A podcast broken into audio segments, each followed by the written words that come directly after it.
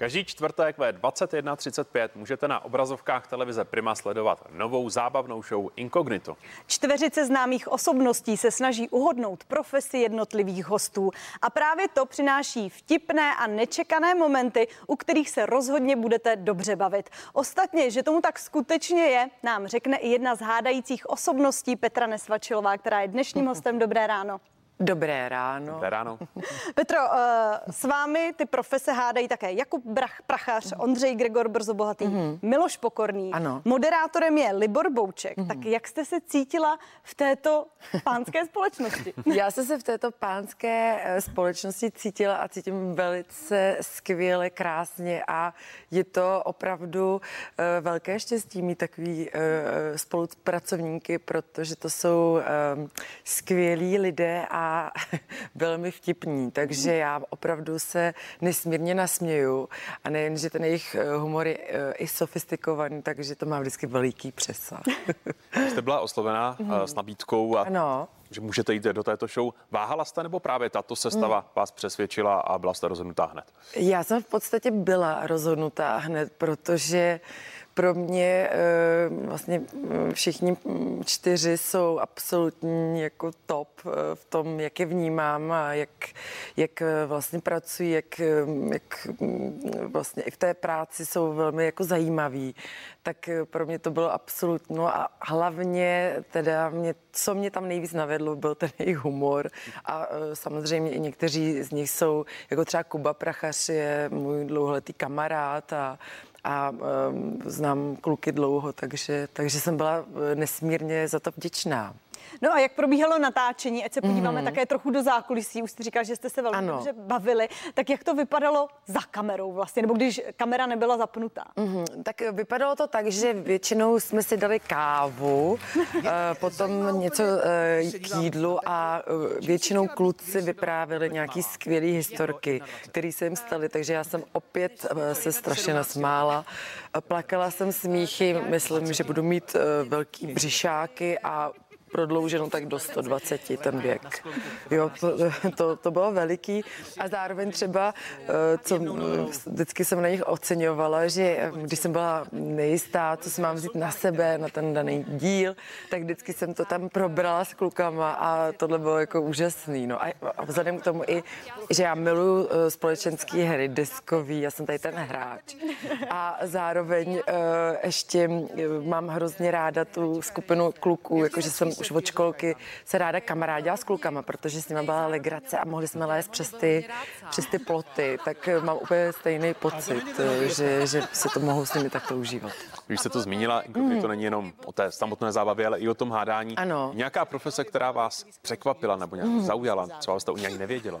Mě asi nejvíc překvapila a, překvapilo, překvapilo povolání, které spočívalo v tom, že pán e, pracoval s brouky tak, že je dával do gastronomie, tak eh, to bylo pro mě velmi překvapující. Kluci to všechno ochutnali, já jsem nechtěla. Ondra Brousek, e, teda Ondra Brzobohatý, Ondra, Ondra Brousek s Ondrou Brzobohatý, Brzobohatým hrajou, takže se teď spojila v jedno, ale e, Ondra právě mi dával pořád, ať to ochutnám, já jsem nechtěla, pro mě tady ty věci jsou náročný, jo, to e, jíst brouky a podobně, takže eh, byly třeba na zmrzlině a, a podobně, tak to, to ne, to, bylo, to není můj šál kávy. A ochutnala jste? Ne. Neochutnala? Neochutnala. Právě eh, to bylo i to, že jediná se to z nich neochutnala.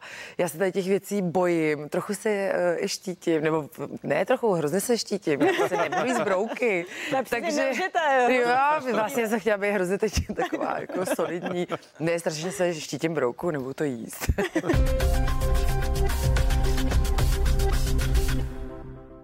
Na den přesně před 20 lety se navždy změnila česká sportovní historie. Vůbec poprvé do kokpitu Formule 1 usedl Čech. Do Grand Prix Itálie s vozem týmu Prost odstartoval tehdy čerstvě 25-letý Tomáš Enge. A liberecký rodák, který proslavil Českou republiku po celém světě, je dnes o dvě dekády později hostem nového dne na CNN Prima News. Dobré ráno, Tomáši. Dobré ráno, přeji. Byla to vaše první e, myšlenka, když jste se ráno probudil, že je to už 20 let od vašeho debitu? Samozřejmě byla to moje první myšlenka, protože poslední dobou samozřejmě se s tím setkávám víc a víc. Těch dotazů padá hodně vlastně na to, jaký to bylo ve Formuli 1. A já odpovídám, ve Formuli 1 no to bylo skvělý, nezapomenutelný zážitek, ale teď primárně bych se chtěl o ten zážitek znovu podělit s fanoušky a ten samý vůz, eh, s kterým jsem startoval právě při těch třech velkých cenách ve Formuli 1, bych chtěl všem fanouškům ukázat a na vlastní oči 10. 10. 10. to bude října. Oslava. Bude to oslava 10. října na autodromu Mostě a tam všichni můžou ten vůz vidět, eh, projedu se tam s ním pár kol a můžou ho vidět na vlastní kůži, osahat si ho a eh, zažít tu oslavu vlastně se mnou společně. Hm. Pojďme tedy eh, teď eh, k tomu vašemu prvnímu závodu, vlastně k tomu, jak jste naskočil do Formule 1, čím jste vlastně upoutal toho legendárního Alana Prosta. Jak to celé vzniklo? Tak já jsem vlastně tenkrát bojoval o titule Formule 3000, ale uh, tu sezónu jsem měl pár výpadků nebo ne, nedojetí a uh, už jsem nemohl o ten titul mm, vlastně před posledním závodem Formule 3000 bojovat a přišla nabídka od pana Alana Prosta, kdy jsem, uh, kdy se jim zranil jezdec při velké ceně Vespa. Uh, přišla nabídka na poslední tři závody v Formule 1. Uh, já jsem prošel vlastně testováním. V testování se, jsem se osvědčil a zkoušeli jsme zastávky v boxe, zkoušeli jsme vlastně komunikaci, nastavení auta a tak dále. Ten test probíhal e, dva dny a po tom testu se vlastně oficiálně rozhodlo, že tedy budu startovat v Monze a v následujících velkých cenách. Tomáši, vy jste naskočil do toho šampionátu e, vlastně v době, kdy tam byl Michal Schumacher, e, Mickey Häkkinen. Jaké to vlastně bylo stát na trati nebo jet na trati s těmito osobnostmi?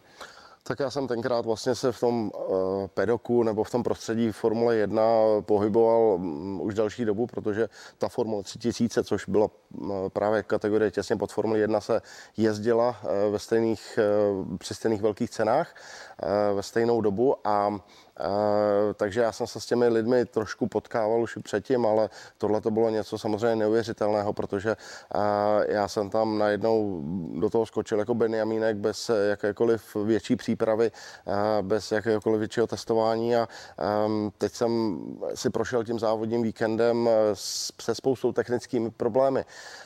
Každý trénink, každou kvalifikaci jsem měl nějaký problém, motor, převodovka, elektrika, brzdy, tohle, tamhle to, takže já jsem jsem nepředpokládal, že v tom závodě odjedu více jak 10 kol a vlastně mi se podařilo odjet ten závod bez jakýkoliv problému s jedním kolem ztráty na vítěze Juana Pabla Montoy tenkrát na skvělým 12. místě, takže eh, bylo to krásný a samozřejmě ten zážitek, který mám asi největší je, když eh, vlastně ono to sice, ono se nevědělo, jestli se pojede ta velká cena, protože to bylo těsně po 11. září, kdy byly ty útoky v New Yorku hmm. a na dvojčata a e, nakonec se teda povedlo, nebo ten závod se odjel a Schumacher vlastně obcházel všechny jezdce na startovním roštu a žádali je, přál jim hodně štěstí, žádali, aby byli opatrní do první zatáčky, aby se něco nestalo právě kvůli tomu, kvůli tomu, co se stalo v té Americe. Takže ten zážit, těch zážitků mám nespočet, ale tyhle ty jsou asi největší.